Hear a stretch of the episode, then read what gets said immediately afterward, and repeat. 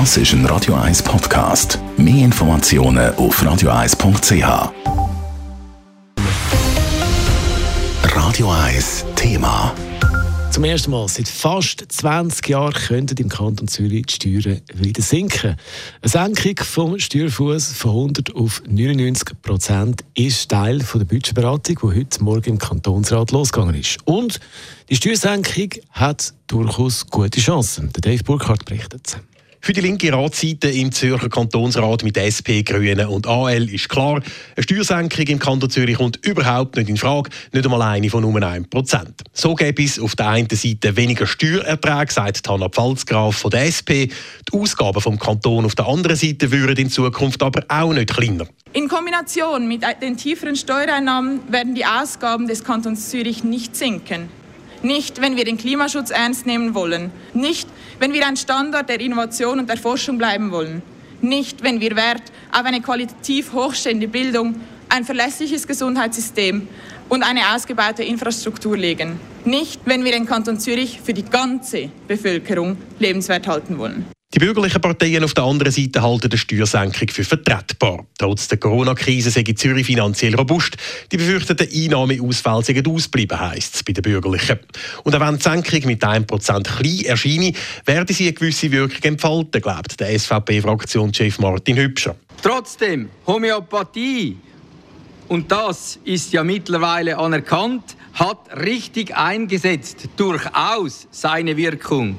Genau deshalb braucht es eben auch das Signal der Steuersenkung. Weniger ist eben manchmal wirklich mehr. Mehr hätte betreffend Steuersenkung die FDP gern gesehen. Zürich müsse aufpassen, steuertechnisch nicht abgehängt zu werden, warnt die FDP-Fraktionschefin Beatrix Frey-Eigenmann. Umliegende Kantone wie Thurgau, St. Gallen, Zug oder Luzern beschlossen oder beantragen deutlich höhere Steuerfußsenkungen und werden diesbezüglich ihre Wettbewerbsposition weiter verbessern können.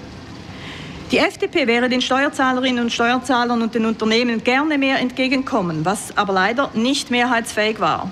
Mitgetragen wird die angestrebte Steuersenkung auch von den Grünliberalen, wie der Cyril von Planter erklärt. Wir möchten nicht, dass jetzt zusätzliche Steuereinnahmen, zusätzliches Nationalbankgeld zu Spielgeld der Verwaltung verkommt. Und entsprechend denken wir, dass es hier sinnvoll ist, aus finanziell nachhaltigen Überlegungen den Steuerfuß zu senken. Und weil auch die Mitte die Steuersenkung unterstützen will, dürfte sie in der Detailberatung an der Budgetdebatte eine Mehrheit finden.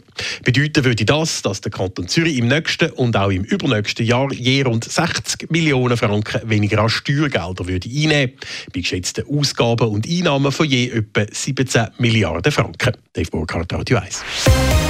Radio 1 Thema. Jederzeit zum Nachlesen als Podcast auf radio1.ch.